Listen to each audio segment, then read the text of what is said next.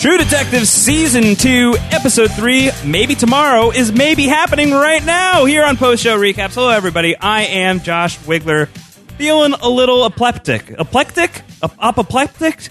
Ap- aplexed? What is it, Antonio? I think it's apoplectic, isn't it? I don't know. Is it is it is it aplexed? I'm bum puzzled as to the real word that is in play here. How you doing, man? Did you see on Reddit, on the True Detective Reddit, that uh, one of like the greatest spikes on Google after the True Detective episode was like, "What is apoplectic?" Apoplectic. Apoplectic.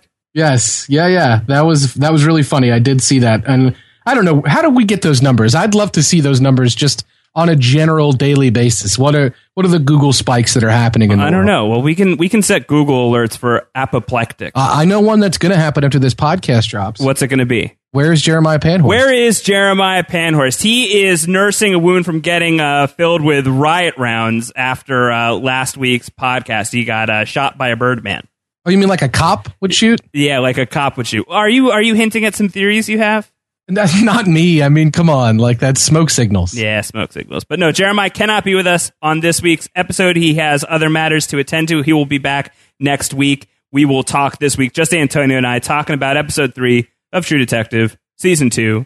Maybe tomorrow, maybe right now. Antonio, maybe I love you. Oh, thank you. I uh, I know. How you doing?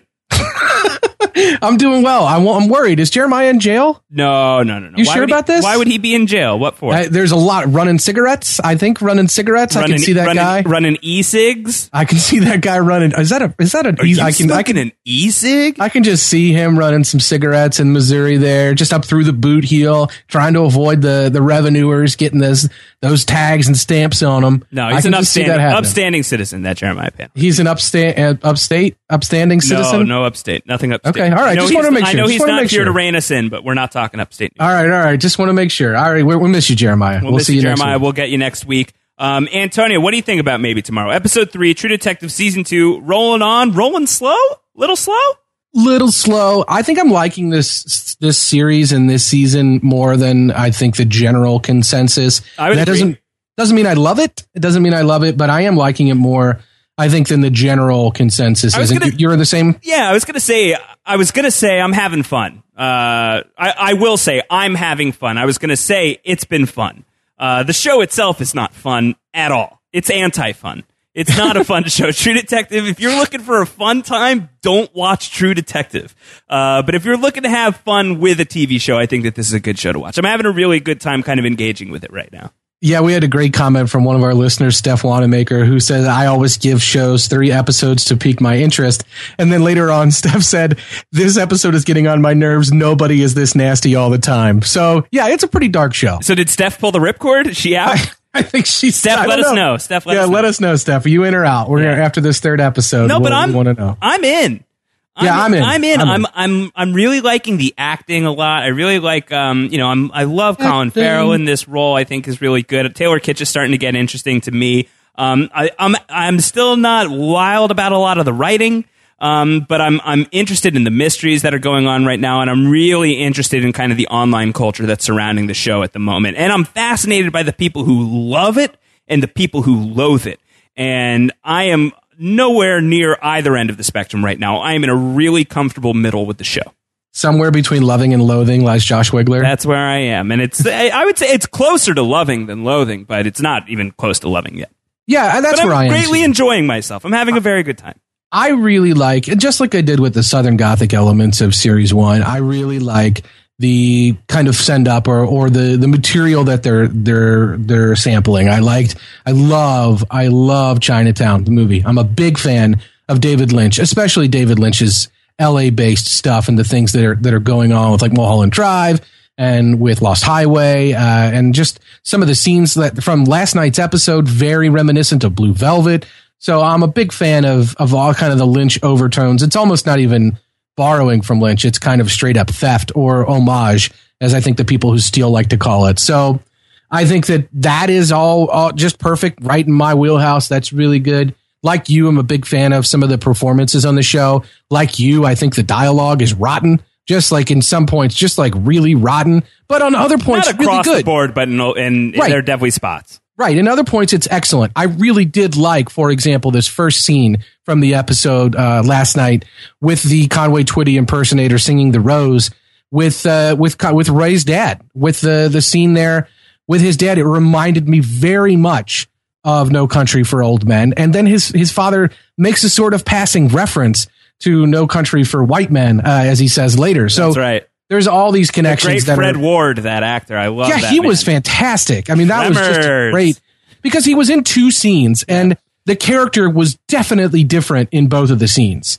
And I thought, wow, this is like a great, just kind of two off performance here by Fred Ward. Uh, yeah, Tremors. I mean, he's just got a lot of really, Naked really Gun, good. 33 and a third. He's just got so much excellent stuff on his resume, and he's just so many little pop-ins that that he's in the background of. But I mean, this was a great little character role for him, and I don't know if we'll see more of him or not. I hope so. But I, I love in the first scene, he's kind of caring and he's sad and he's a cop. He's wearing his police uniform and he's saying to Ray, like, and, and they shot you up. You died. Like you were coming out of these giant trees and they cut you to pieces. yeah, that was brutal, but he delivered it in like a sensitive, caring kind of way. And then when you actually see the guy and he's waiting for his weed and he's drunk and he's thrown out his badge and what was that? Was it in carbonite? Well, what do we have that say? Yeah, it was. Uh, I thought it was uh, in amber, and if in a few thousand years from now, if we Yeah. uh, drilled a needle in there, we could take the DNA out and mix it with frog DNA, Ah, and Frog uh, DNA, huh? we would have uh, Fred Ward Jurassic Park. life uh, finds a way. Life finds a way. So, Yeah. does, so does Fred Ward. Fred Ward finds a way. Yeah. He reemerges from his the badge that he didn't even touch Exactly. uh, to to entertain audiences thousands of years from now. I like it. I like it. No, it's it's, Yeah. it's great casting to have him as Ray's dad and David Morse as Annie's dad. There's been some really good, you know, which we thought was was a little distracting when we saw him in that first episode, but I can I can dig it if like our main characters are going to have dads like David Morse and Fred Ward. Uh, I'm I'm into that. You know, this could be good. This could be very good. Especially if our main characters are going to have such weird kind of masculinity issues. Uh, the the David Morse kind of scene with with Rachel McAdams in the in the premiere episode, he's basically saying your entire way of being, like everything that you have in your personality, is basically a middle finger to me, Right. Because you have such a negative image of me that you have now done this, and she has, for all intents and purposes, become a, man in, in many respects. She carries the knives around to be equal. She's the partner in the in her relationships who's kind of the colder one, who is the more sexually adventurous one. Like there's a lot of traditional male things that are being tagged to her, and you've got the, the male issues, the father issues that Ray has. Like the only thing that matters in his life, as he stated, is his son, who isn't really his son and we don't know if he has fertility issues. He's not really interested in women.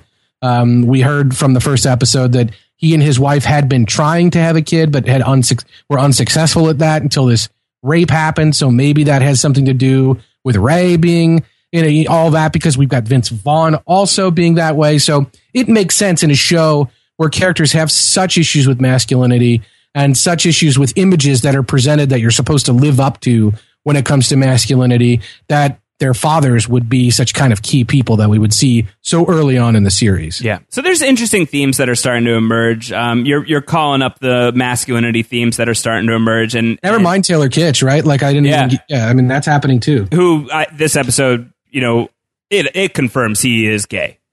Yeah, I and think he's so. and he's he's running away from that and he's trying to bury that and he has you know this ex soldier that he used to work with and they have their kind of talk about like you know it, it's sort of like this brokeback mountain sort of image is kind of conjured up how they had like this small town that they had uh, back during the war that they wish that they could stay at and Taylor Kitsch is really resisting that. But you get the sense that maybe deep down inside he wouldn't resist it. Uh, but his his buddy is really you know really harping for those old days yeah, and so that's all really prevalent. And you're right. and I actually thought that that was a really great scene. yeah. I, I, it's it's a good character note for Taylor Nitch, even though, or Taylor Kitsch, even though It's, it's, a, good little. niche for Taylor Kitsch. it's a good niche for Taylor Kitsch. It, uh, the performance is a little kitschy, but um, but yeah, this is this is good stuff. I think it it's what we expected, but that doesn't mean it's bad. Right, and we were a little worried if that was all that we were getting into uh, with Taylor. If there was, if there wasn't something that was a little bit more of a deeper background, but we don't know if there's a deeper background or not. You got to assume that there is, and you got to hope that we're going to get into it with the show. The show is moving at a very deliberate pace. We're three episodes in. People are starting to reveal themselves slowly but surely. It is a mystery show. We still got five more episodes to go before this thing is done. So there's plenty of time for these characters to reveal themselves and to become even richer and deeper than they already are. And so I think for me, a lot of that stuff is really working so far. And I thought that this episode pushed a lot of those storylines ahead in a good way. Yeah, and I mean, it wasn't in this episode, but we met Taylor Kitsch's mother.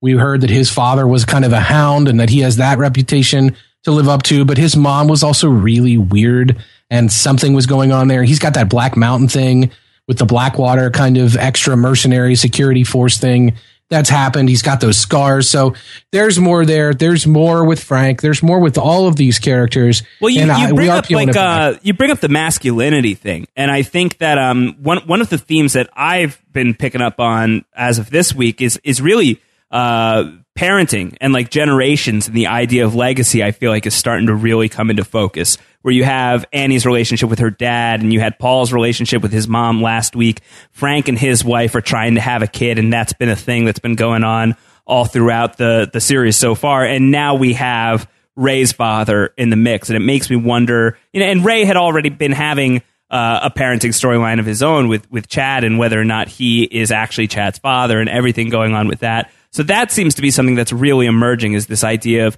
legacy and generations and what do you pass down and what do you get from the people above you and how much that f's you up and how much damage you're doing to the people below you. So I think that that's a pretty interesting thing that's starting to bubble up. Yeah, Vince Vaughn actually says, I think in the premiere episode, like this is our chance to to become one of those old California families, right? Where they're so rich the kids don't even remember where the money came from, right? And they've got that contrasted to what's going on at Mayor Chessani's house. When you speak of parenting, uh, Mayor Chessani last week talked about how he said something like, remain unfettered, Frank. And then he said, you know, my son is a disappointment. He went on and on oh, about good. all these things that were happening. And, and then, and he just kind of went into this and we meet the son this week. And yeah, that whole house there, it's a really screwed up thing that's happening. And I don't know exactly what the tie in is there, but that Mayor Chessani is certainly a man who seems to be like self obsessed and obsessed with the trappings of success. That's kind of the, the glimpse behind the curtain of him. So while Casper seemed to be sex obsessed, we get to the mayor's house. There's pictures of him everywhere in his own house. Portraits, pictures of him with famous people, rich people. Just that is what his life is. So yeah, he's kind of a weird dude as well. And there's the whole family connection that we're meeting his screwed up family. We get his daughter. She doesn't even say anything. She just closes the door in Rachel McAdams' face. Yeah.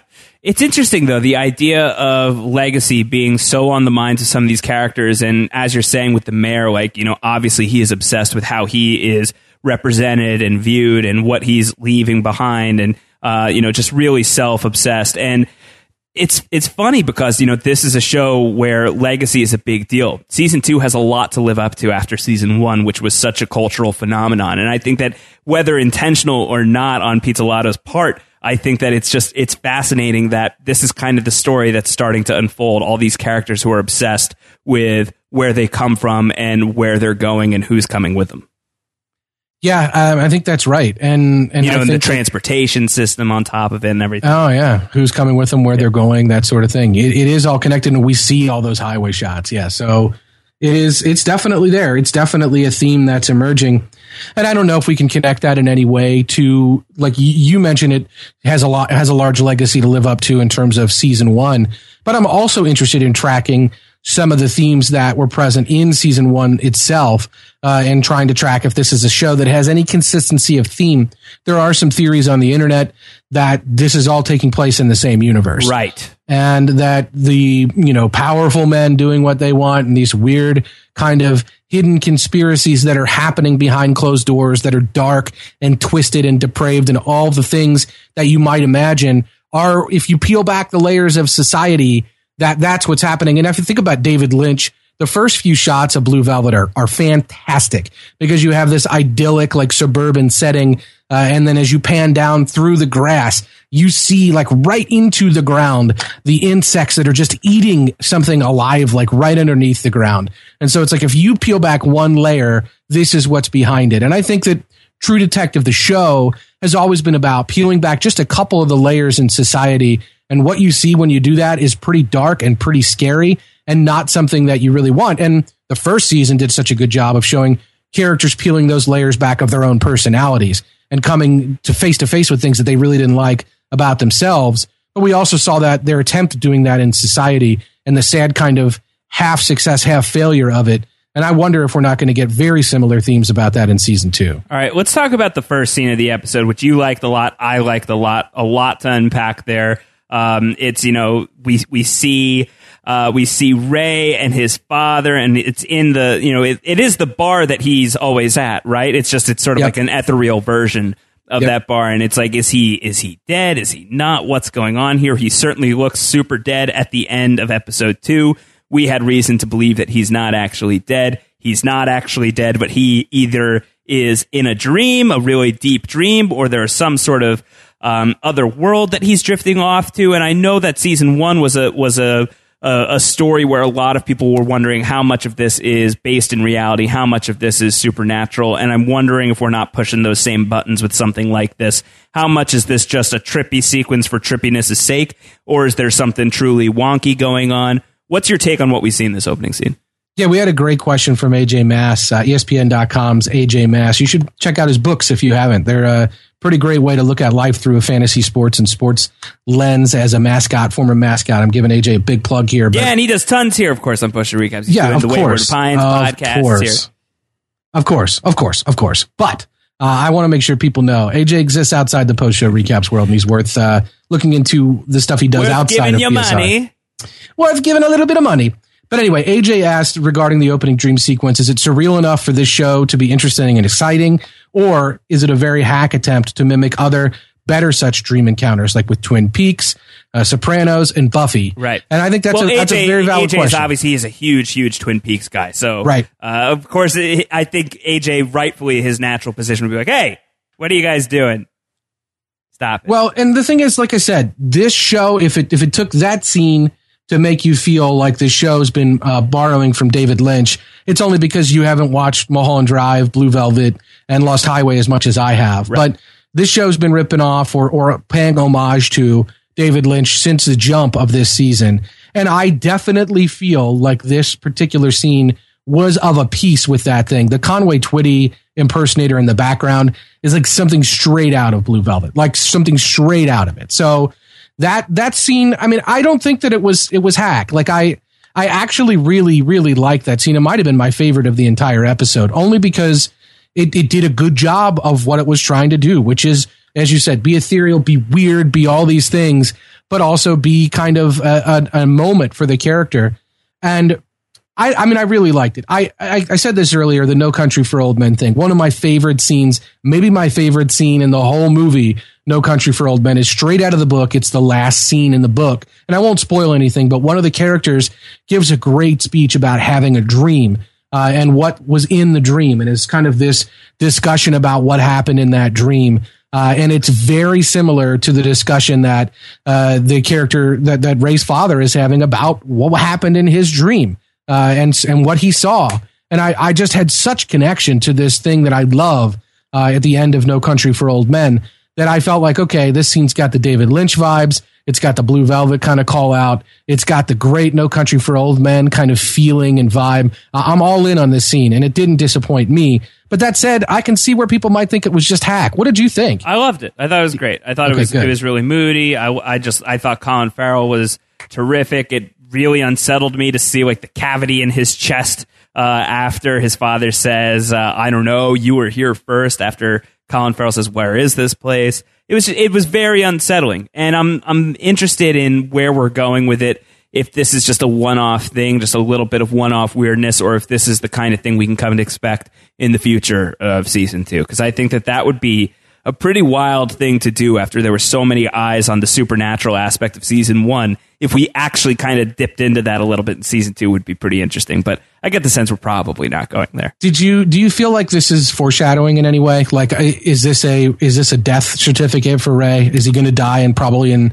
in this similar in, in a very similar fashion? Well, I, I certainly could see. I mean, he never says like you died, but he says you get cut to pieces. It'd be hard to survive getting cut to pieces. I feel like, unless, Except for we just saw that happen. yeah, unless like you know, depending on what pieces they're cutting, there's certain pieces you could live without. Not that Oh, you'd really? want Tell to me live more. without. I don't want to tell you more. Nothing you'd Oh, want to live okay. without. But there, there, there are things. There are things. There are Did things. you say you're Jewish-ish? uh, Jewish-ish? Okay, so there are certain. There you go. There you go. Okay, gotcha. No more to be said. Um, so I, I, I'm curious about that. I do think that it's probably uh, a little bit of a warning shot that the the bad times are far from over, and certainly they are with Ray. I mean, whether or not he gets killed, the bad times are coming. Um, we know that cops are bearing down on him. We we get the sense. Um, from the scenes with Annie, who's talking to her superiors, and they want her to start cozying up to him and flirting with him a little bit to draw him out a little bit more. They really want to dig in on him. Um, we know that his ex-wife has been visited by authorities, and even beyond that, just in terms of physical health. Yeah, he just took a couple of buckshot rounds to the chest, and he's mostly okay, aside from his cracked ribs and his bruised sternum.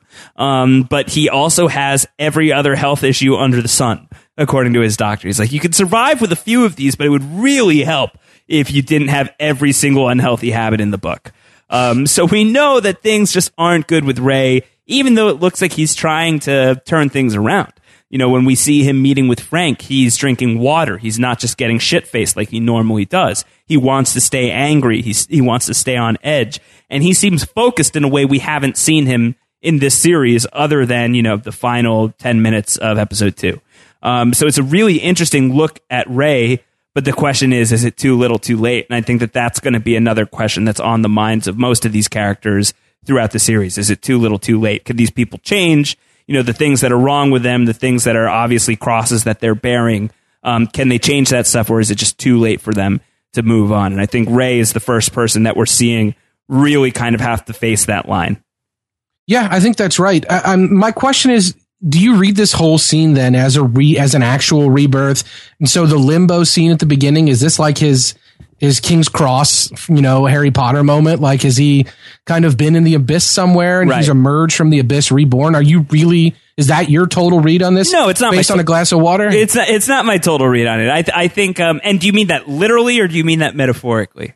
that's a good question. You know, if if you're asking me, do I think that this is literally his King's Cross moment? If he has literally crossed over to some dreamland where dream things are happening and people exist, and this is a real part of the world, if this is like a flash sideways in the True Detective universe, I don't think so. But I'm not closed off to it. If that's where we're going, that's pretty wild. Oh no, no, no. I, I guess I mean let's assume that But- that scene is that, but then he comes back when he's awoken in the house and he's urinated on himself, and we've got the next scene.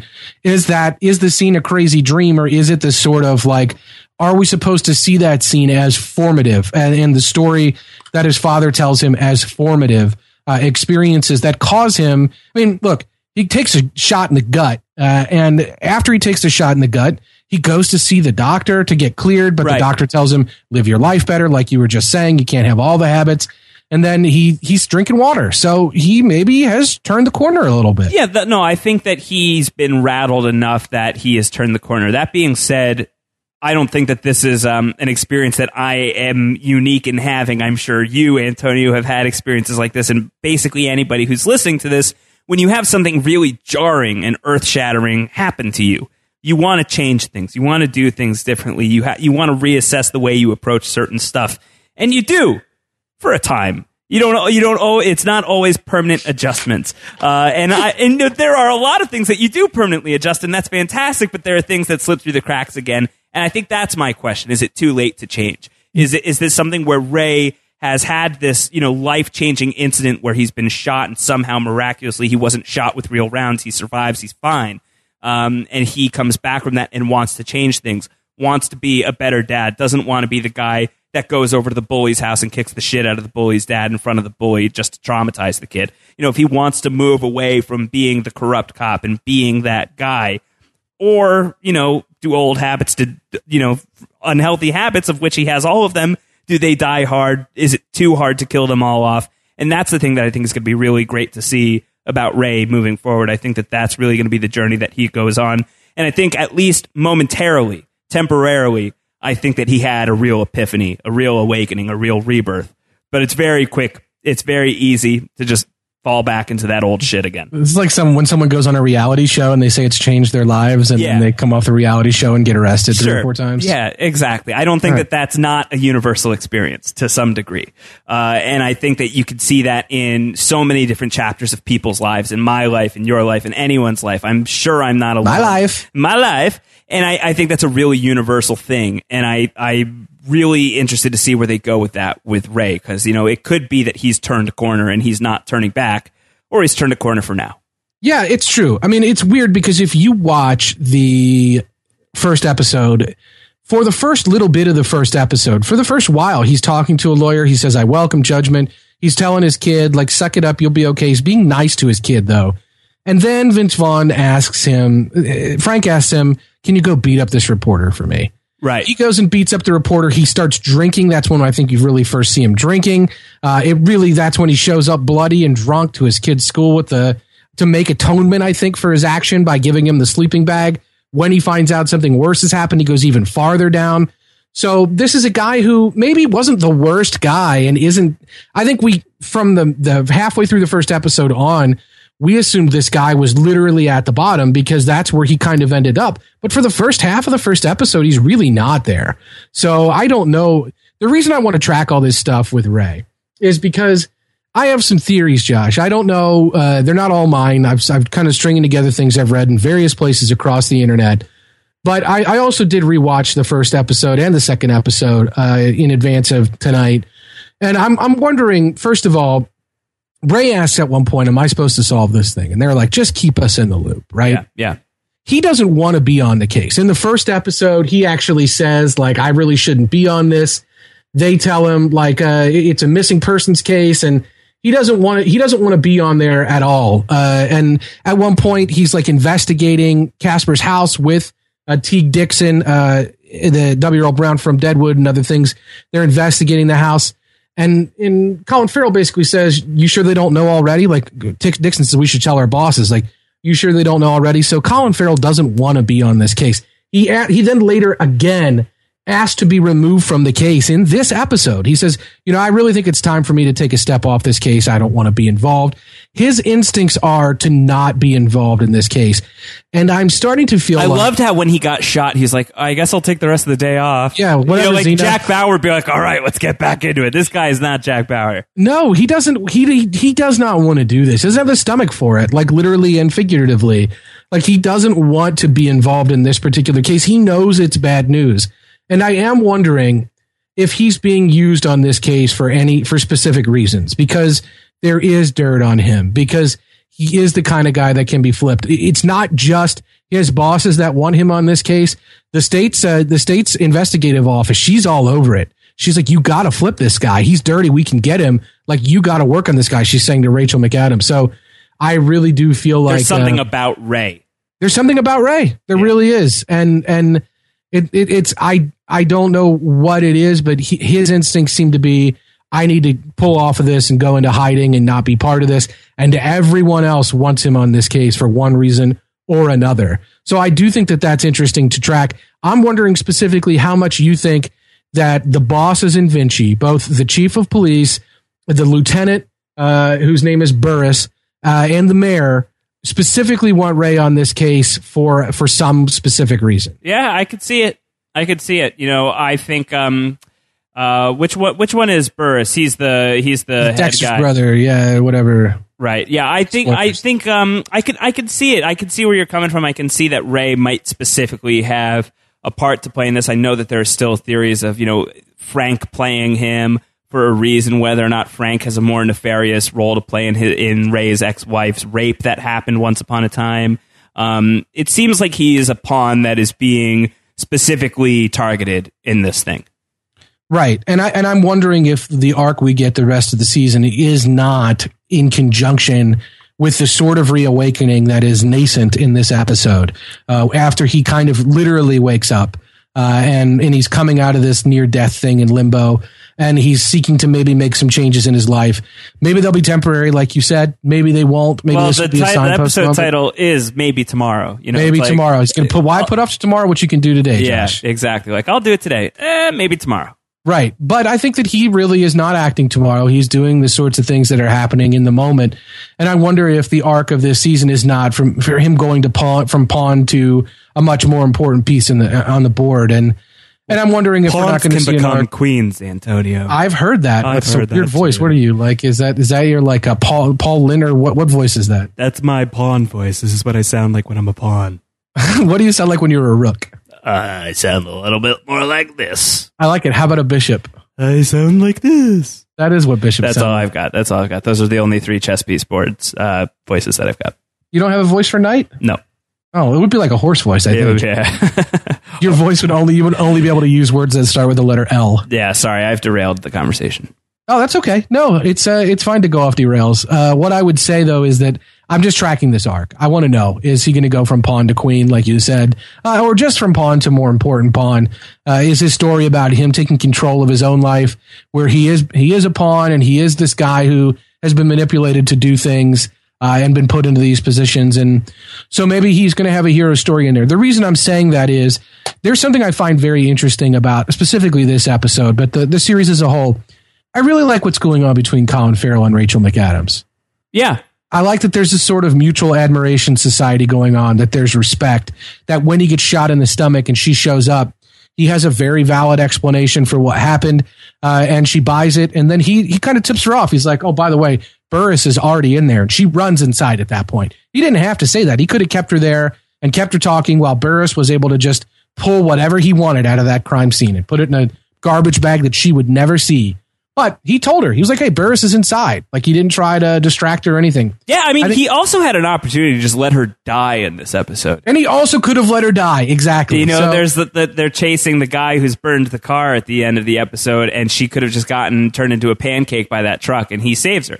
yes. You know, he could have let her take the shot, maybe kill the guy, then get splashed by a truck. Case closed. Case closed. I'm the true detective now. I'm the true detective. Who's the true detective now? Yes. So that could have happened, but he didn't. And and his response to And that feel like was old Ray might have done that.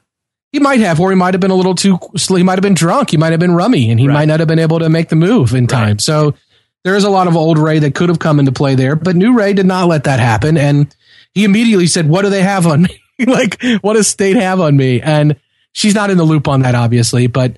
She late earlier in the episode, she says he's he's a burnout. She's asked for her honest opinion, and she said he's just he's just a burnout. And, you I don't that know. is her honest opinion of him? No, I don't think so. Like, I don't really necessarily think that at all because I think that that's probably part of her opinion of him. But I think she knows specifically that by stating that opinion, the state people will think the lowest of him as possible. And that it's probably best that they don't think very highly of him because he maybe shouldn't be implicated in everything that's going on. Yeah. And I think burnout is the right word ultimately to describe him. Yeah. It's not a lie. It's not a lie. It's just Um, no, not he's total totally the truth. He's totally a burnout. Right. But, you know, burnouts can burn again. Oh, look at that. They It's like saying pawns can become queens. Indeed. But I, I feel like um, you know, again Christians. there's a, there's this moment where you know her superior is saying like I'm not saying sleep with him, but I'm saying you know make him think you might. Um, and is, what do you think? Where do you think we're going to go with that? Is there going to be any kind of love interest story here going on between Annie and Ray? And if so, how do we feel? Because I don't. weird. I'll just say I don't want to see it.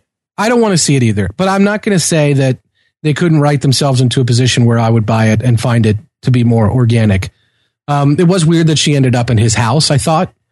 And he had the very personal moment with his wife outside, uh, where she's essentially paying him bribe money to just let it go with the kid. And he's not taking it. And he comes back inside and he's kind of have to compose himself and talk to Rachel McAdams on the level. But it was really weird that she's in his house looking at his models. It just seemed like a very personal thing that I didn't understand why it had happened. Like, why were they at his house specifically? Yeah, and they also like leave immediately. Yeah, so it was really there were a couple moments in this episode that very were TV. really that were really odd. Tell me, is it really TV where uh, earlier in the episode when we're at Casper's kind of what, what do we call him this place? A sex dungeon? Yeah, let's do it. Creepy sex Casper's dungeon. creepy sex dungeon. We're in the creepy sex dungeon. And and we've got literally it's about I, I wrote this down because it's about 11 minutes into the episode. We have probably a 20 second scene that shows Taylor Kitsch standing in the creepy sex dungeon and he's talking to Rachel McAdams and he's like, We found some addresses of some property that he had, and we found this other thing. And that's it. That's all that's in the scene. It's 20 seconds. Yeah. It's so weird. But one of the other things that is in the scene is Teague Dixon. Uh, this is uh, my boy, W. Earl Brown, standing in the background, and he's just kind of taking it all in. You, they, they show a close up of him, like listening to what's happening. If you blink, you'll miss it. I promise. But it's a weird scene. What is going on? Like, I don't understand. And I'm, I'm, I'm, I guess, Josh, what I'm saying is True Detective has kind of got me a little bit. It's got me on tilt just a little bit. Oh, you're a little on tilt. Because I'm starting to look into all these things and wonder if there's, if you watch it even a second time and be like, oh shit, like that is a lot more prominent now that I've seen it, uh, the, you know, the first three episodes all the way through. I didn't even think about that. Like that, those connections do start to emerge. I'm not crazy. So I don't know. It's got me on tilt. I'm not liking it. Well, you might be crazy, but not for that reason. Why might I be crazy? There's just other things that I know about you. Okay, fair enough. Fair enough. But no, all, all of that is, I think, there to drive us crazy. You know, that's that's the purpose of a show like this. I know, and that's what I don't like about it. I Well, then wanna take it. you should be watching something else, I should be watching like like Frontline or like Yeah. Nova or something. Yeah. Very straightforward. something very straightforward. Um, is there is there more from Ray's story you want to talk through? Uh, I don't know. What did you think? I mean, I, I said it earlier. I really like the fact that the two scenes with his father are two, the father is very different in both of the scenes. Did you have anything you wanted to kind of weigh in on in that second scene with his father at all? No, I I don't have much. Um, I I just I really love that actor. I love Fred Ward. I think he's an incredible actor. I'm really excited to see him on the show, and I'm excited to see what more we get from him. Uh, how much more, if we get more from him, and what that relationship to uh, between him and Ray means to Ray, and how that translates to how Ray views you know his relationship to Chad. Like why he is really refusing to let go of the custody thing when you know his ex wife is coming at him and saying like they're coming for you. Like, just take this 10K and go and save yourself a whole lot of heartache uh, and headache too, and just get out of here and just like hand Chad over to us. And he just, he won't even have the conversation. Um, so this means so much to him, and it's so clear to him that this is not his kid. So, so you know biologically. Um, so I, I think that there's there's just really good stuff going there, and with Fred Ward in the mix, and the scenes that we've had between him and Colin Farrell already have just been really pretty really terrific in my opinion. I think it could I think it could be a really good relationship on this show. So I just I'm excited to watch it. I don't have too many thoughts on where it's going, what it means, any of that just yet. Yeah, and nor do I. Um, I I really just Josh, what is it with you and I? We talked the leftovers, and what do we have? Uh, it's not uh, what what's his name? Scott, uh, not Scott Foley. That's Scott the guy from Scandal. Scott Glenn. Scott Glenn popping up. Scott Foley and Scott Glenn are not the same. they might be the same. I think in his day, Scott Glenn was a Scott Foley. Okay. Yeah, I mean, he's dude is ripped now at age seventy five, right? Like it's it's Oh, I think possible. he's I think he's more ripped than uh, Scott Foley. Oh, he probably is. Yeah. I mean, I don't know. But anyway, we, we've got these weird father figures played by great character actors who could potentially lend a ton to the proceedings. So I- I'm excited for that as well.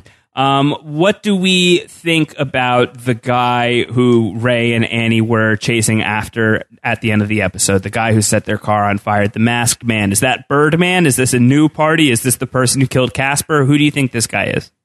That's a good question. Uh, and, and I don't, I don't, I don't want to say that it's definitely the same person who killed Casper. Uh, there's been some stuff on the internet that there were. Talk about it. Bring it up. Yeah, in the background of the of the movie set there, where we've got just the the Mad ultimate Max. juvenile like uh, rip at Cary Fukunaga. Uh, it's just ridiculous. I don't. I'm losing my place in my mind because I'm angry about that scene. But at the uh, at the movie shoot there, you see a couple of masks, not even just one, but a couple of interesting masks. There's a bird mask on someone's head at one point, and he's very familiar with. Uh, he gets a big smile at the kind of seedy guy that we'd talked to already. There is uh, the photographer who a lot of people think is weird, the set photographer. And in through the set photographer's eyes or, or through his arms in the background, you can see one of those masks. It's not the same mask, but it is a very similar mask. And you can see it again in the background of another scene. Well, so there, there are a bunch of masks that you can see throughout the, the scene that are different but are similar. right, Uh, that's what I'm saying. None of them are the same, but they're all very similar. they're all obviously of a piece, and Yeah. those masks on the movie set are consistent with the mask that the guy who set the car on fire is wearing. Yeah, not the same mask. I mean, we got to be very clear about that. It is definitely not. Uh, any of the masks that we see are not exactly the same, but they are very But similar. they look connected. They look like they are They- from the same set. They look very connected. They look very, very, very connected. So do we think that people from the movie set are involved in what's going on? I think they have to be right. Like somebody there has to somehow be involved, or How did we Or- get to the movie set to begin with? Did you track that? Yeah, there was it was uh, something to do with uh, the car was that was seen on a camera, uh, and they they tied that car to Casper, and the car was registered to the movie set, uh, and was part of the kind of transpo service from the film. They interviewed one of the drivers uh, who had uh, previously quit his job, and he seemed to have a perfect alibi as to why he quit his job. He, in fact, is lifting up his shirt to show them his lumbar issues. He's wearing some kind of brace or something. And just when he's doing that is when we hear the explosion. And around the corner, we see the car, the car that we know dragged Casper's body down the PCH and put it there where it was found. The car we know he went weekend at Casper's in. The car that we saw the bird mask sitting in. I believe the very car that we saw the person sitting in outside of Casper's creepy sex dunge the previous week, right before Ray got capped. Right. So it's all the same car. That car is tied to the movie set.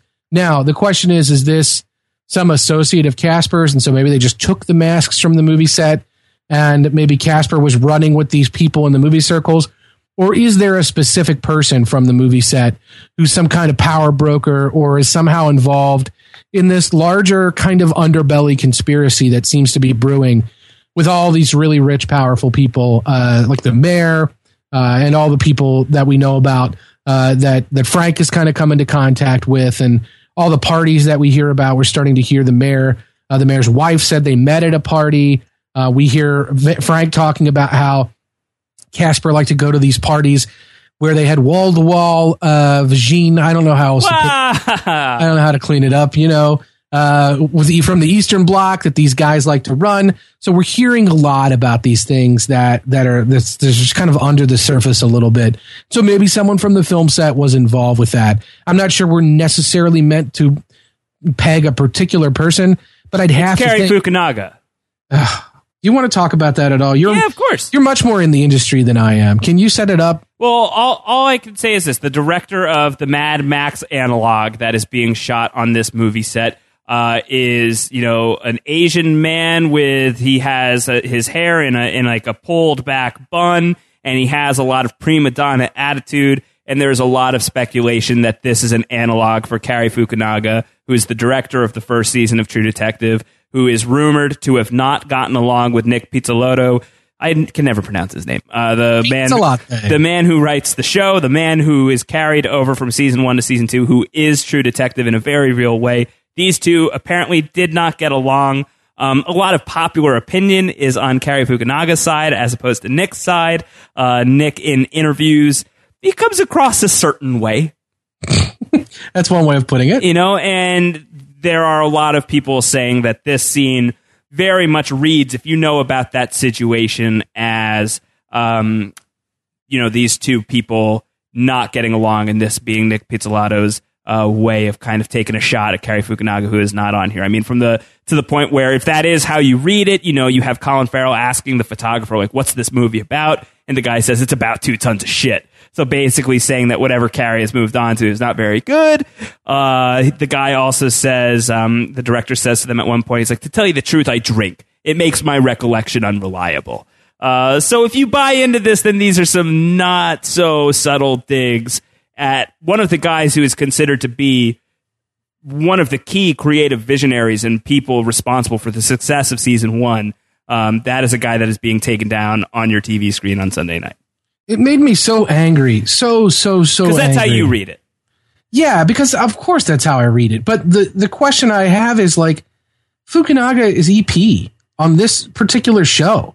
So is it like just kind of like nominatively EP, Yeah, yeah, like he's getting money, but he actually has no creative? Oh, I don't word over the show? Yeah, I don't think he has any creative voice on the show anymore. Nor do I think that McConaughey and Harrelson have much creative say on the show, but they're listed as EPs. You know, that's a it's a ceremonial title for the most part. Yeah, that's that's what I thought. He's making money on it, but I don't know. Um, I don't know. I, I was not a fan of that. And if that goes any further, this whole thing is like, it's going to feel. He, if he's the Birdman, that would be incredible. This season would be so obnoxiously self indulgent, and I would love it.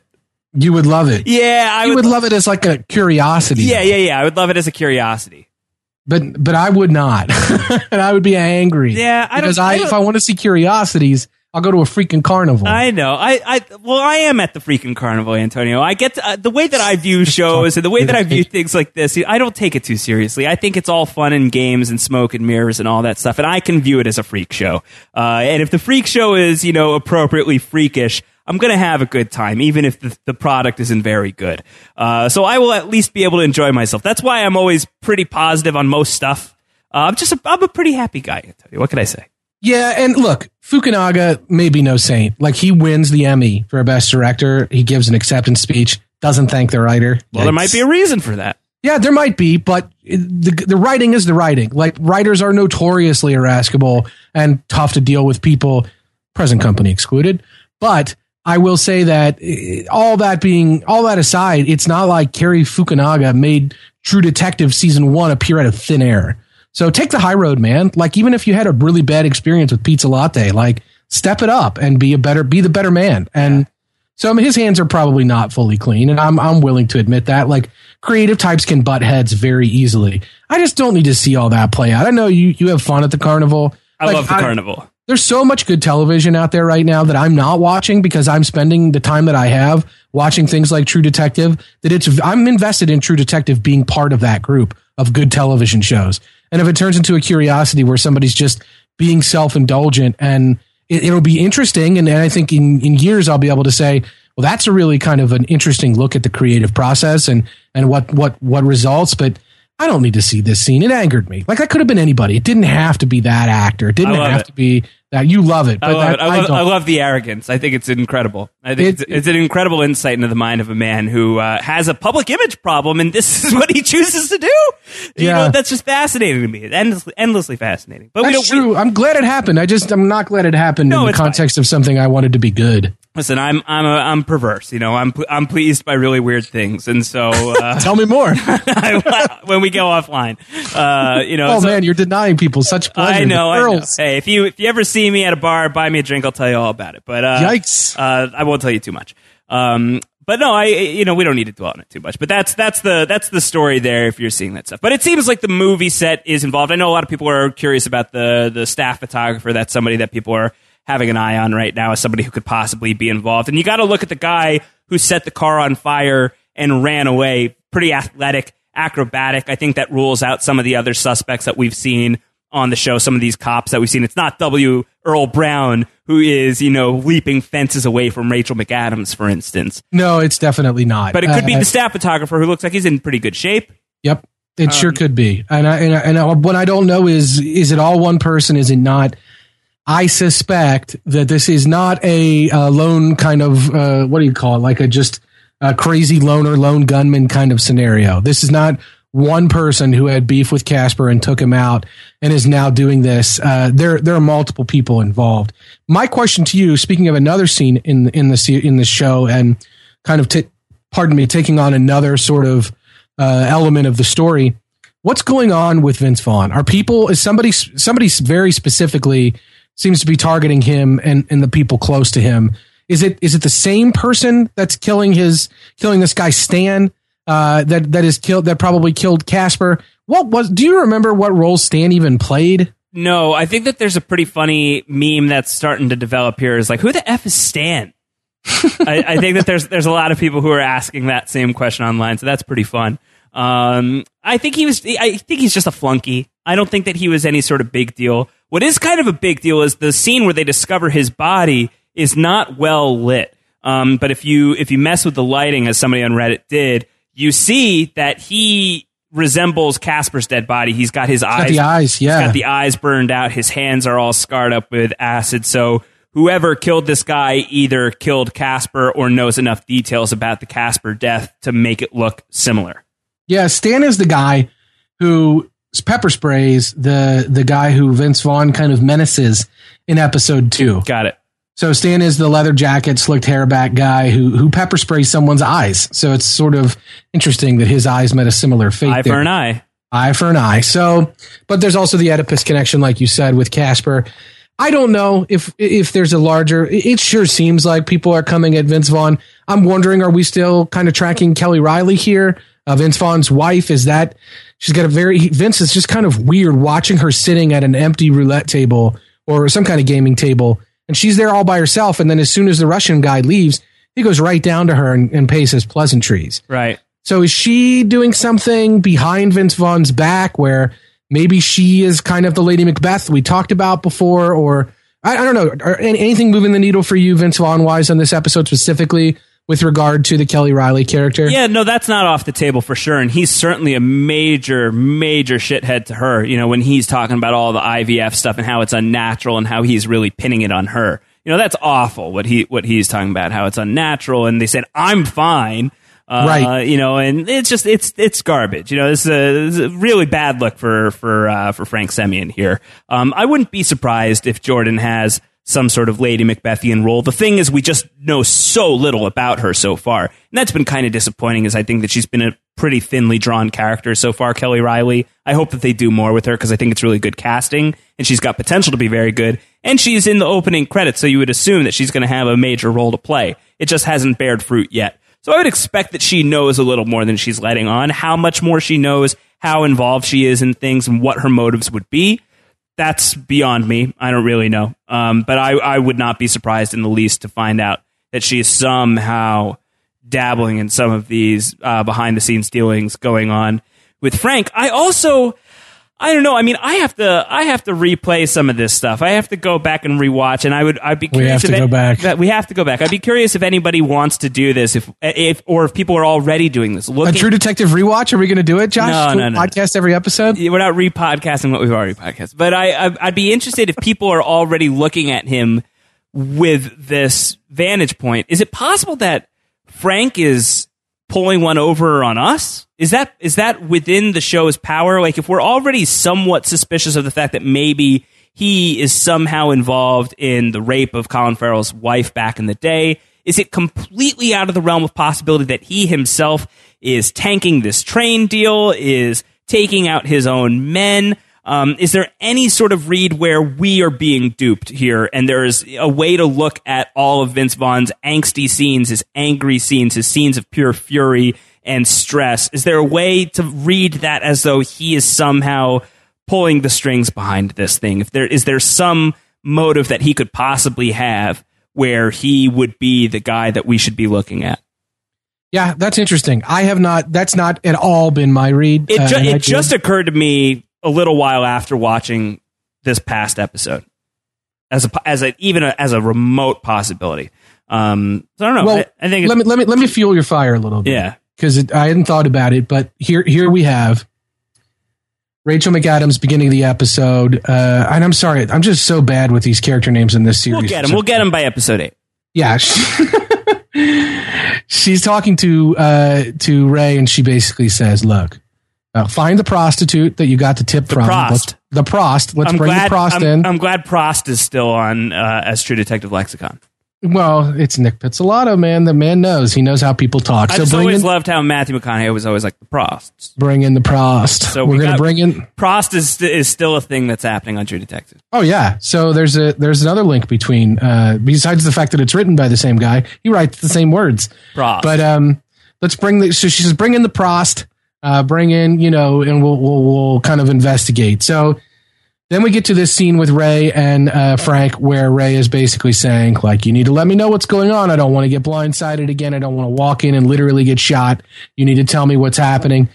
Frank gives him a little bit more detail, but certainly not all the detail that's necessary. And he doesn't give him the prost. And then we see Frank doing this big scene where he's like, "Hey, uh, we want to. We got to bring all your girls in. We need to find out about this guy." And he he is theoretically looking for his money. He maybe is helping Ray kind of find more leads, but he really seems to be after his money. And then he kills the guy. He kills the only guy who had any real connection to the actual person who provided the tip. So now she's basically in the wind. We don't know which girl it was. We don't know how to identify her again. Uh, the guy, he didn't kill him, but I mean, I, he takes him really off the map totally and literally rips his mouth apart. Right. So I, I assume he might kill him. I don't know. Maybe he doesn't, but he sends a pretty big message. Like you better, you better do what I ask you to do. Uh, and maybe what I ask you to do is uh, not tell the police about, not tell anybody about the girl that you spe- you previously set me up with. Right. So maybe he's covering his tracks a little bit too. I don't know what's happening. My guess is that he is being kind of undermined from inside. Uh, I don't know if that is if that is his wife Jordan, as you pointed out. I don't know if it's some of his one of his underlings. There's an interesting picture on the subreddit for True Detective, and I apologize, I don't know the name of the person who posted it. But first, but there is a um, the guy in that very scene in the club. Uh, one of Vince Vaughn's henchmen pulls out a very short uh, shotgun. Um, pulls it out in that scene when it, when things get tense. They, they get their weapons out, and the thing he pulls out is a very short shotgun. Right. And I don't know if that's the shotgun the the Birdman carries. Is he the Birdman then? And if he's the Birdman, is he being paid by the Russians to take Vince Vaughn down from the inside?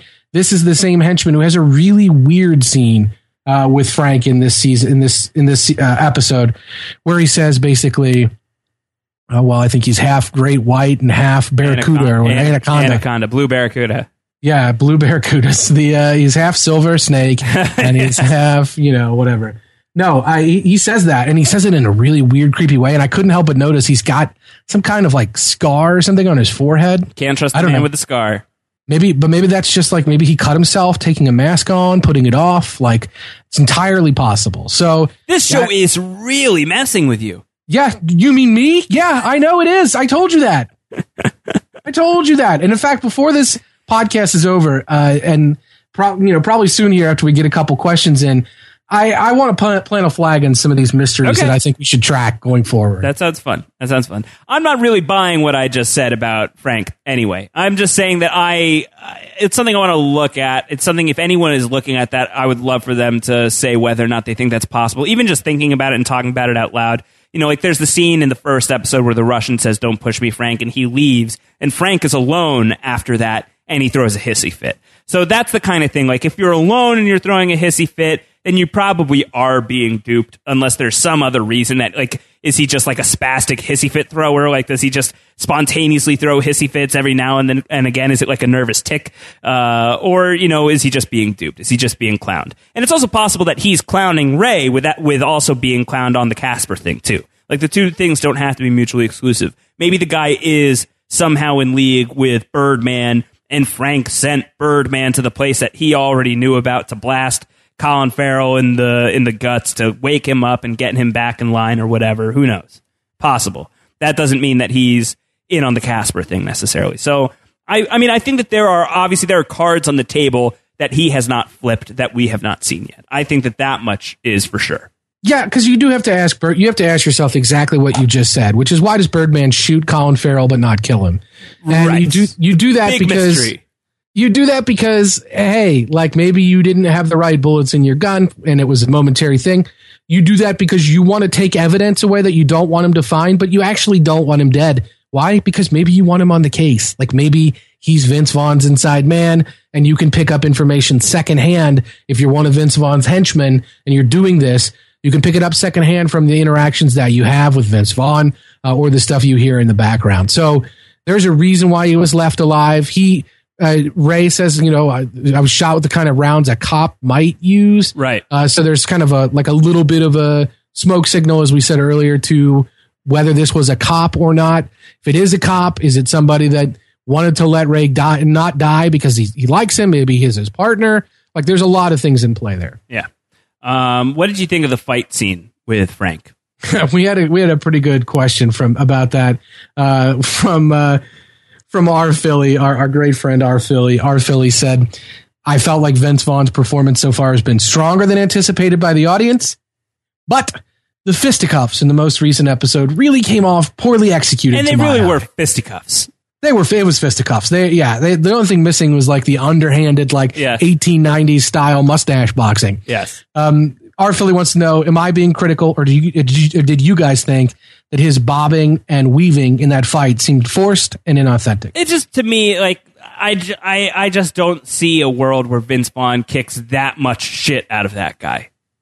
Yeah, but we don't know a ton about Frank, right? We, don't, know, if- a ton about Frank, but it didn't feel like the the fists were landing with the impact that we were seeing on the show. Like it just didn't it didn't feel that way to me. No, I mean the the choreography in and of itself was not great. Has Vince Vaughn ever played a boxer? I feel like he has. Maybe I don't know. I, I'm not remembering if he has, but he. Yeah, I guess that's true. I guess that they the the actual like impact of the punches didn't really seem to to work. But I can buy Frank as a as a scrapper. He did not grow up with money. He he probably grew up poor. Uh, I'm guessing. I'm not. I'm not sure. But that if we find out that he grew up poor, I would not be surprised. So if he grew up a scrapper, I can see that he's like, you know what, this is my rep, and I'm going to defend it. I can still. I can still go. You're a big dude, but I can definitely dodge you because you're slower than I am. I'm going to take you on here. I can see that. I bought that as believable, but the, the actual physical violence there, I didn't buy so much. Yeah, I mean, and also just the that that's an example of where the dialogue is just like falling flat for me. Like the guy is saying to him, like, "You put those crazy eyes on, and everyone's supposed to shit their pants, but you ain't that thing no more. What you used to was." Like, Oh, eh, eh, you're tall, boy. but you're really little. Oh boy. And then him saying, "Keep your rings on. It doesn't matter to me." Yeah, I don't know. Um, There's just don't know. moments where it's like, "Hmm, okay, Yeah, Uh, All it's just yeah. I'm with you. I'll keep my rings on. Uh, so no, we'll we'll see. I mean, obviously, we now have uh, proven evidence that Vince Vaughn can kick your ass on this show. At least, I'm sure. Well, also, let me just plainly put this on the record: Vince Vaughn could kick my ass, guaranteed. As could basically anybody listening to this. So I'm I'm not, I'm not trying to sound like a tough guy. You're not setting the bar very high either. I'm, I'm just saying that I, I I don't buy Vince Vaughn kicking the crap out of this guy. I don't think Vince Vaughn could kick my ass. I don't think. I think I could take ass. him. I think I think you could take him too. I've seen. I think I've got a lot more rage. I don't think Vince Vaughn's got a lot to be angry about. You're an angry Not that guy. I do. You're, you're an angry No. guy. And I'm not really, but I, I, I, you know, I'm not Vince Vaughn either. There's a darkness Soft. inside, though. There is. Yeah, The yeah. dark passenger. Dark passenger. Vince Um, Vaughn is soft, is what I'm saying. And if he wants to fight Vince, if you're listening, uh, let's do it. All right. Well, if anyone is tracking Vince Vaughn's motives, Frank's motives on the show, and sees any reason that he would be in on this somehow, that he is pulling any kind of strings, I, I'd really been pretty closed off to it, and I'm still mostly closed off to it. But I, I don't want to close that door completely. Like I don't want to. I don't want to have that be entirely 100 percent shut because I think of the four main characters, he would be the one that would have that possibility right now. Oh, I think so too. So, yes, for sure. So for let's, sure. let's not shut the door on that. You know, For let's sure. let's close it most of the way, but let's leave it open a crack just so we can like you know look in on it, make sure it's asleep, or if it's awake, tearing the house apart. Yeah, I mean Taylor Kitsch is accidentally involved because he happened to find this body. Uh, that is why he's involved. It doesn't mean he doesn't have a dark passenger himself uh, in terms of what happened in Black Mountain. It doesn't mean that he's not self-loathing about some of his latent kind of uh, suppressed homosexuality. It doesn't mean that he didn't have issues with his mom or all those things. But he's not the guy who's like you know who's capable of an Ocean's Eleven style like this is what was really happening Right. the whole time. Right. But I think Frank is because And I we I even do. in episode two saw him pull off a you know a scam, which was obviously a much lower level scam than what would be required to be the mastermind behind any of this stuff. But it might not be you know too far away from getting Birdman to shoot Colin Farrell. No, I agree with that. You know, And the that- pepper spray kind of thing might not be too far away. at. Yeah. Yeah, that's kind of what I'm getting at is that I do want to plant the flag as one of the things that I would want to track. And we talked about this already, but did Vince Vaughn actually, did Frank actually have someone rape Colin Farrell's wife to get him under his grips, or otherwise did he frame one of his own guys for it, uh, or was that totally on the level? I am on the team that that scene, that interaction we see in the flashback, and it's important. I think that we saw it's the only flashback we've seen. Um, I think that it's important for that scene to see that I really am on the team where that's not on the level. That That's there's like, that's more like to that story. that's like the Tower of Joy scene of True Detective. It really is. Like, promise me, for people- promise me, Frank. Right. Promise me. You know. right, right. For Promise any, me, Frank. any Game of Thrones nerds who know what we're talking about. Um, But yeah, I that scene is important, and I think it's important because I do think that Frank set that up to some extent. Well, I don't know if he opportunistically heard about this story and thought he could flip this guy, getting his claws into him. I mean, it's funny because what we see happening in our present storyline are the state's investigators and the state, the, the AG's office. They really want to get something on Colin Farrell so they can use him. And I really think that that's probably what happened with, with Vince Vaughn, with Frank, uh, is that he gave, he gave Colin Farrell at a low time this opportunity for Colin Farrell, for Ray to give Frank, uh, the kind of material that Frank could use to operate and work, uh, and work Ray. So yeah. I think that that's happened. They've had a mutually beneficial relationship. Funny moment in the previous episode when Vince Vaughn is like, uh, Hey, why don't you ask your best informant uh, you know, what's going on. And Ray kind of looks at him like, are you kidding me? Like, are you serious? You're obviously my best informant is what he's saying. Yeah. So they have a mutually beneficial symbiotic relationship, but that's not to say that one of them isn't the host. Like one of them didn't set this thing up. So I think that that's why there may be some truth to you saying that he might have kind of he knew he knew more than anybody. He knew that Ray was going to be at that house. Yeah, hard. He's see, the one who sent yeah, him there. Hard, hard to see how or why he would do the Casper thing. But I think in terms of getting Ray shot, I think that there's there's ways to see how that would be connected. Absolutely, he he's the he's the only one who knew that Ray would be there, right. and the guy just happened to be out front when Ray walks up. I don't know. Maybe the guy's sitting on that house for other reasons, but I gotta think he's not. And so, it's Colin Farrell's first thought and just because he calls him on it and Vince Vaughn, you know, mostly denies it, if he even straight up denies it, which I'm not entirely sure thinking about it that he does. I think Yeah, I'm not like, sure that he does. It's like a non denial. Uh, and just because that was like the first thing that came out of Colin Farrell's mouth on the show in terms of somebody to accuse doesn't mean that it's not how it was. Doesn't mean you isn't what you was. Right. Oh, there you go. Nice yeah. work, Pizza Lab. Um, all right. What else do you want to talk about? Do you want to start planting some flags? I know you had some some flags you wanted to plant. Well, let's get a couple questions out of here, uh, just kind of rapid fire. Alex Wilpon wanted to know: Did anyone else interpret Annie's reaction to the animal heads on the wall at the crime scene as recognition. Uh, maybe it's possibly something pointing to her father and quote unquote the good people, the kind of weird cult or something that he ran. I don't know. Did you read anything into Rachel McAdams or Annie's uh, kind of reactions at the crime scene? I didn't at the time. Now that you mention it, Alex, I could see it, and I think that outside of Frank, if you can look at any of the the three detectives, the three true detectives as somebody who could know a little bit more about what's going on than they are presenting, it would be Annie because of her connection to her father, depending on how connected to things her father could be, or through that world that she grew up in, um, what she may have seen as a younger person. Um, so I could see Annie having some level of recognition about what's going on, and she's such a reserved, inward, introverted person to begin with that who would she open up to about that at this point? Um, so I can absolutely see that. Yeah, I think so too. Um, and I, that's one of my flags I wanted to plant. I, I definitely want to plant a flag on. So let's say she grows up in this kind of weird cult uh, that I don't even know who the participants would have been but some crazy she's seen some shit. Some dirty stuff went down. Two of two of the people ended up in jail. Two of the people ended up killing themselves and she's the one who became a detective. And she's clearly suppressing a lot of that. It's not really at the surface but in the first episode it's important that we go meet her dad. In the second episode it's important that that creepy psychiatrist mention her father. And in this episode not we ton. don't get it we don't get a ton of that unless there's a lot loaded into that look Right. And that's why I want to plant the flag because I want to look at her character through that lens, uh, among others, of course, but the lens of like, what more is there to her story? Uh, we're going to get little bits and pieces, maybe stray lines, the way she reacts to things. I don't think the e-cig is going to be important, but little things like that. You don't think make, she's going to stab the e-cig through somebody's eye at some point? The knives, the knives are a red herring. It's the, the it's the e-cig. All right, I, I, maybe we can do that. Maybe we can just uh, take them to blue, as it were. You know what I mean? Just yeah. go all out. So I know exactly what you mean. I, it's BLU, but um, but yeah, I don't know, but I but I want to plant a flag on that, and I do want to track what more does she really know. That's something I want to track. Like there, there's definitely more about her background than we've we've been informed on, and I do think that it will influence some of what will be to come uh, it can't be that we've had so many references to upstate California, which is crazy, I might add. Uh-huh. Um, and that's where her father's organization is. Uh, and there's all these weird things, the missing girl thing.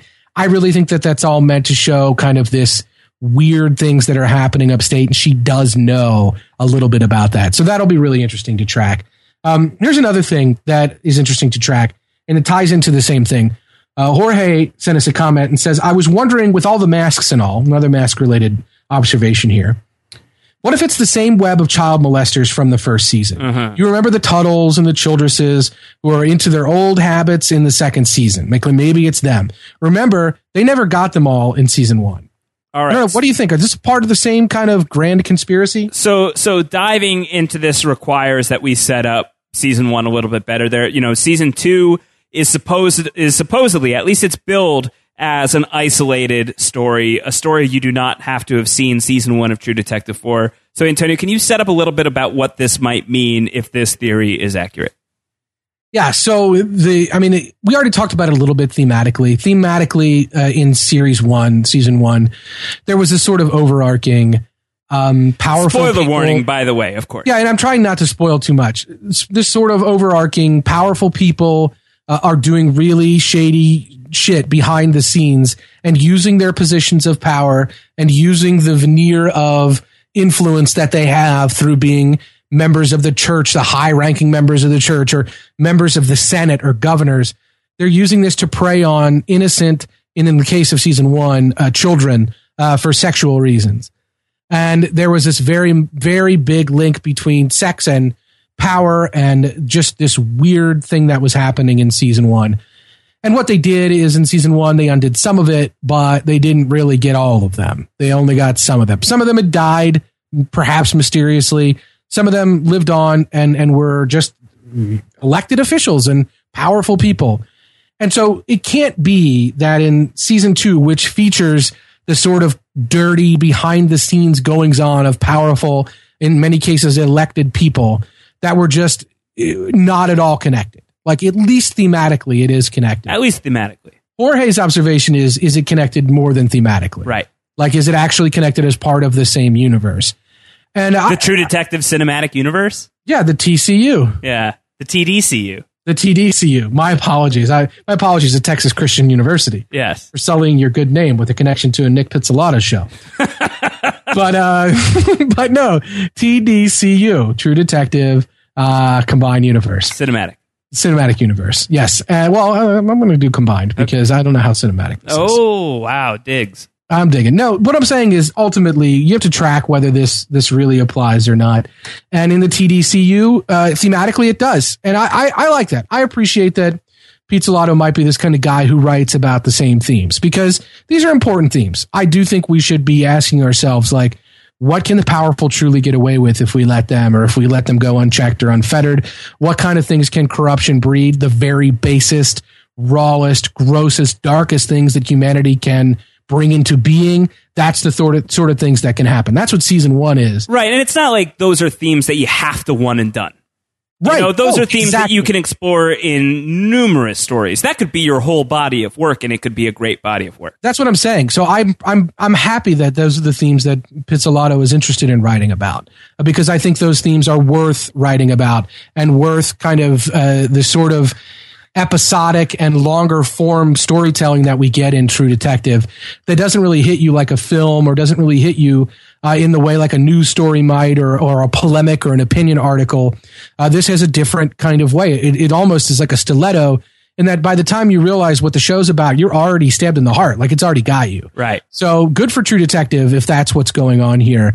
And I think that it can it can be exactly what you said. It can be that thematically they're part of the same universe if it's not actually part of the same overall story. Uh, and I think I talked to you a little bit about this. I can't remember if it was on the podcast or off. With American Horror Story, we have the same cast, but is there any continuity of story like this all takes place in the same town, or does it base around a, a house? or- Right. Starting with season four, they started dropping big, not even clues. They dropped confirmation that these stories exist within the same universe. Right.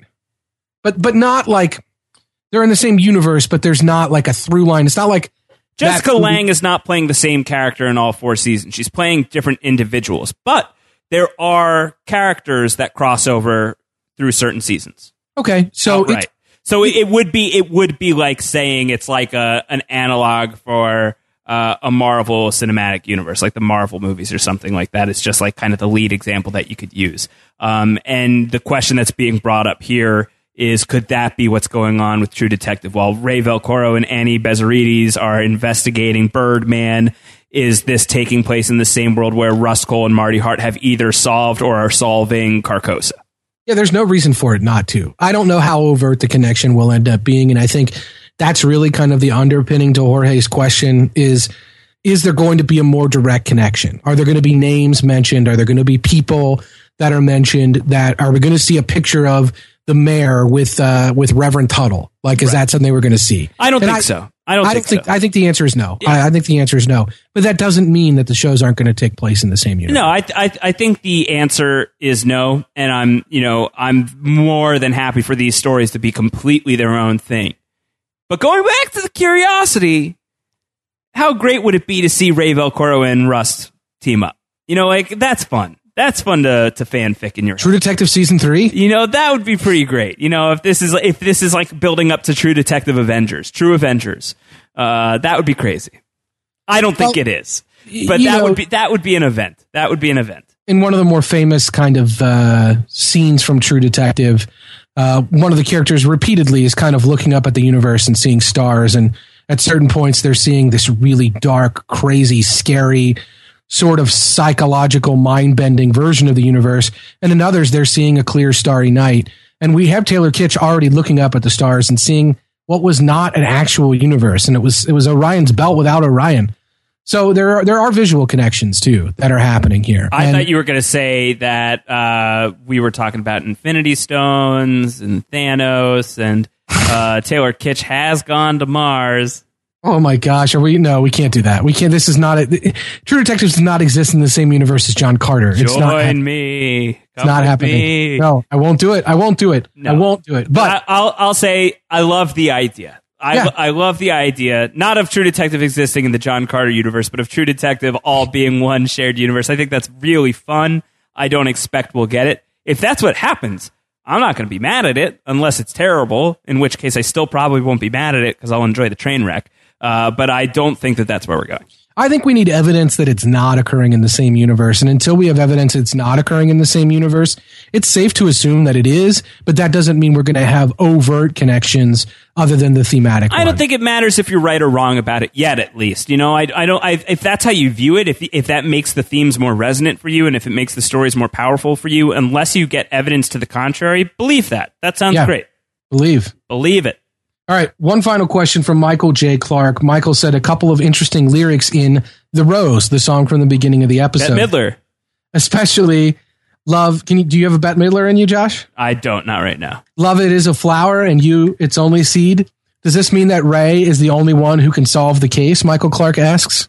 Hmm. I say, love it is a flower, and you its only seed. Or is that a is that a connection more to the Vince Vaughn storyline? Yeah, is it the royal you too? That's a good question. Or is it you, detective? Is it just Ray? Yeah, I don't know. I don't know. I, the, I feel like it would be disappointing to be setting the season up as the story of four individuals crossing paths and having it be really hinged on one person to bust the thing wide open. I feel like everyone's going to have a role to play in it.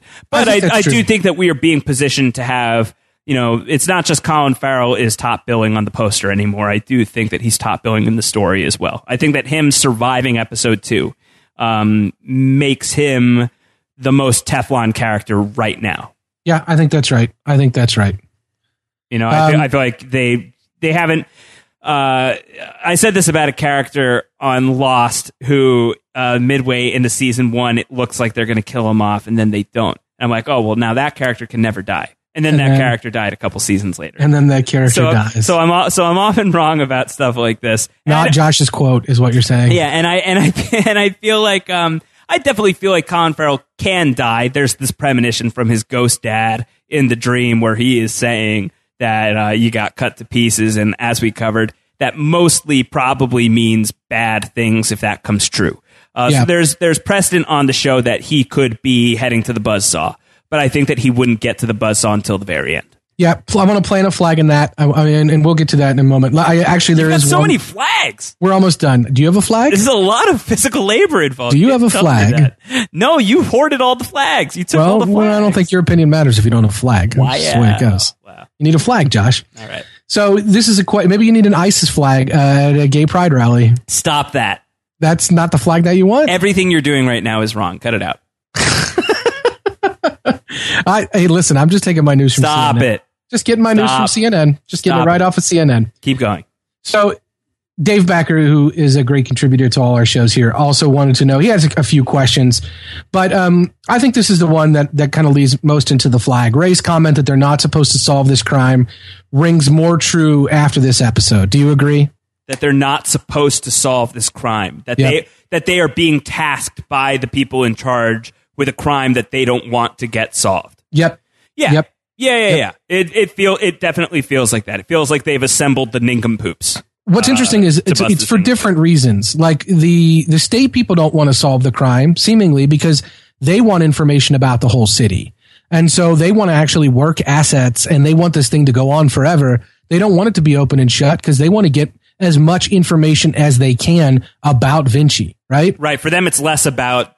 I, I think it's less about not wanting to solve the crime and more about not being particularly interested in the crime. They're interested in other things. That's right. And and I think the people in Vinci aren't interested so much in uh in Ray solving the crime. Because they probably are the criminals. Right. Perhaps Right. because they they have a feeling or have good reason to believe that solving the crime would would cause a lot of problems for Vinci. Right.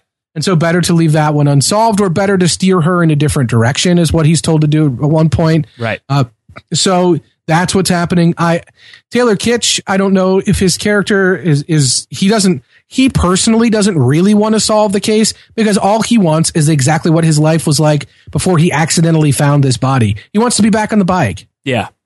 So it doesn't matter to him. One way, solve it, don't solve it. He kind of mentions his promotion, but he's mentioning it to try to like defend what is worth the work. He's sort of half-assedly mentioning it. So Right. I don't know. I don't he, think he, really he wants, wants to. to he wants to shut off whatever noise is booming in his head. And That's right. And he articulates that by saying the bike. Right, which he's not. It means he's not particularly interested in solving this crime vis-a-vis that. Correct. Uh, as a matter of fact, it seems to be that solving this crime is taking him very close to the sorts of noises that are in his head, and that's probably not good for him. No, that sounds bad. So we'll see exactly where that ends up. I mean, that could be that could be really bad for him. Yeah. Um, in, in, a, in a totally non-negative way. Just he might take it the wrong way. Right. So we'll have to see where that goes. So yeah, I mean, I think that's a really uh, interesting question for Dave. Uh, I guess other flags. I did you. Speaking of Taylor Kitsch, did you see that little half second scene with somebody taking pictures of him at the club?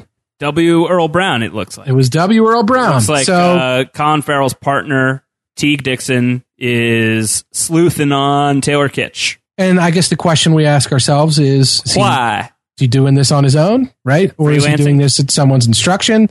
Yeah. Why would he be freelancing to blackmail Taylor Kitsch? Like, what's going on there? I've seen some theories about this. Some of the theories that I've seen, the one that I like the most is that he is working for the Lindsay Lohan lady. Okay. Uh, that he is somehow, you know, he is is working for her. I think that's fun to bring her back into the mix. The one who offered him the sexual favor that he Yeah. turned down, but in the tabloids did not turn down. Well, what's weird about this is when they first assigned the case to Colin Farrell, they say to him, You're going to be with Teague Dixon. And Colin Farrell's like, Dixon? Isn't he kind of like, and I think the implication from Colin Farrell is, Isn't he kind of a rummy mess? Like, we don't really, I don't really want this guy as my partner. He's like a Harvey Colin- Bullock. Yeah, like, but but is it? It's funny that Colin Farrell is or Ray is qu- claiming some kind of high ground here. Like he's somehow better than this guy. Well, that So- might, you know, really speak volumes about Teague Dixon. right. It really does. But but is that the same guy who is you know sort of deftly following uh, along Taylor Kitsch from a distance and sneaking like really uh, perhaps uh, getting ready to sneak compromising photos of him? So I don't know. Uh, I don't know what to track there. Uh, and I also want to plant a flag. Naked Lady in the Milk, Josh. We haven't we haven't seen it since see, since the first episode. What's going on there? I don't know. Someone drank the milk. Someone drank the milk. Who knows what happened to the lady? yeah, so who knows what happened to the lady once the milk was gone? Uh, I want to flag the the girl who works at the city manager's office, who was Casper's kind of underling. They interview her in I think the first episode, and she's very like oh, I'm very nervous. I'm very worried. I don't know. Like I just, I just kind of took this job. I'm new here. She's very meek, presents in a very like innocent way. Shows up at the movie set in this episode, Right. behaving the exact same way. She feeds him a line about, oh, well, they just wanted me to come down and make sure all the tax forms were in order and stuff like that. I, I'm wondering, I'm wondering about that girl. So I'm planting a flag on her. When she shows up again, uh, I'm, I want to track exactly what she's up. Just make sure that the flag planting is consensual. Fair point, Josh. Fair point. And I'm the Planting a lot of flags, and I just want to make sure this is all by the book. I'm the one in trouble for I feel like you're free. the- You're freelancing like Teague Dixon here. Hey, I, I'm I'm fully in control of my lance. Got it. Okay. So what else? Do you have, do you have any flags you want to plant? Well, you sent me something interesting that I'd love to hear you talk about a bit more. That I think people would really love to hear. All right, this is a good way to end this one too. Yeah, because this, I think, this is we've kind of buried the lead. Uh, you know, this feels like this is uh, the internet has busted this one wide open. Yeah, and we've buried the lead, so maybe we should do a slight spoiler alert. Like this is probably where the rest of the season is heading. So if you don't want to know, uh, I guess I guess Josh, who was the true detective this week? Who was the true detective this week? Uh, I'm going to say Colin Farrell again. I'll say Ray Velcoro again. You know, I, Okay. f- I feel like he's he's turned around a lot. I feel like you know he's he's working with a much clearer head than we've ever seen from him so far. And I feel like there just wasn't enough going on in Annie's storyline to really give the crown to Annie. And with uh, Taylor Kitsch, I feel like he is still, you know, we're still waiting to see a little bit more from him. So I think just by default, it's still Ray Velcoro's crown to lose. Jer- Jeremiah's vote was for Annie. I know, Um, yeah. and, I, and I and I and I respect that. She's doing she's doing some solid work here. Uh, and I I think the best thing about her is that she's actually kind of acting independently. She's not a puppet for the state. Uh, she's doing kind of her own investigation, forming her own opinions about people like Ray. And I think that rather than have those force fed to her, she is keeping her eyes and ears open. And I think that's going to serve her well. I would actually vote for Taylor Kitsch this episode. Oh wow! I think he probably went outside his comfort zone a little bit and started working the street hustlers. He was doing some pretty good street level work that got him literally into the very club of all of Los Angeles somehow. Got him into the very club where Vince Vaughn is shaking down the guys who had supplied the prost. So through some good detective work on the street, he ends up in the very place he needs to end up. That is not that- that's not a not an accident. Okay, so no tiebreaker. It's a three-way True Detective. Three way split. So right, we're going three Bs on it. All right, so let's get into this thing. You said issuing a spoiler warning. I would say it's not a spoiler warning, but there is a heavy amount of speculation on one aspect of the show that's going around right now, written up in a Vanity Fair article. That's a really compelling read. That does make it sound like we're looking at at this real life analog is being played out on the show. Perhaps it seems like a really good theory. It's one of those theories that just when you think about it, seems pretty tight. Um, but we're only three episodes deep into this thing, and who knows? But it's a way to start reading things that maybe people who really want to be completely pure about the show, maybe you want to stay away from. So that's all I'll say about it. Antonio, the floor is yours.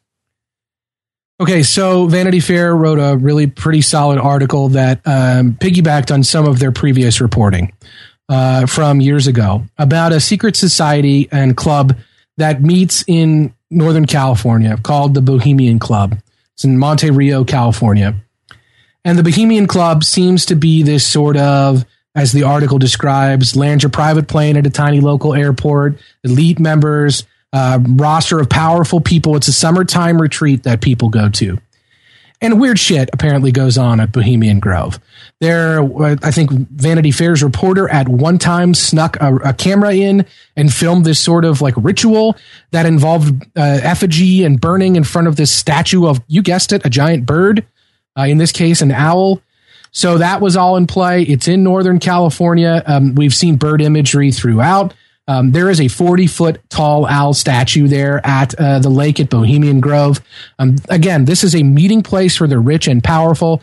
Allegedly, some orgies and sex fueled type things have gone on at this place. So you can easily see a connection to what's happening with Rachel Adams' dad. Is he supplying? Did he supply women?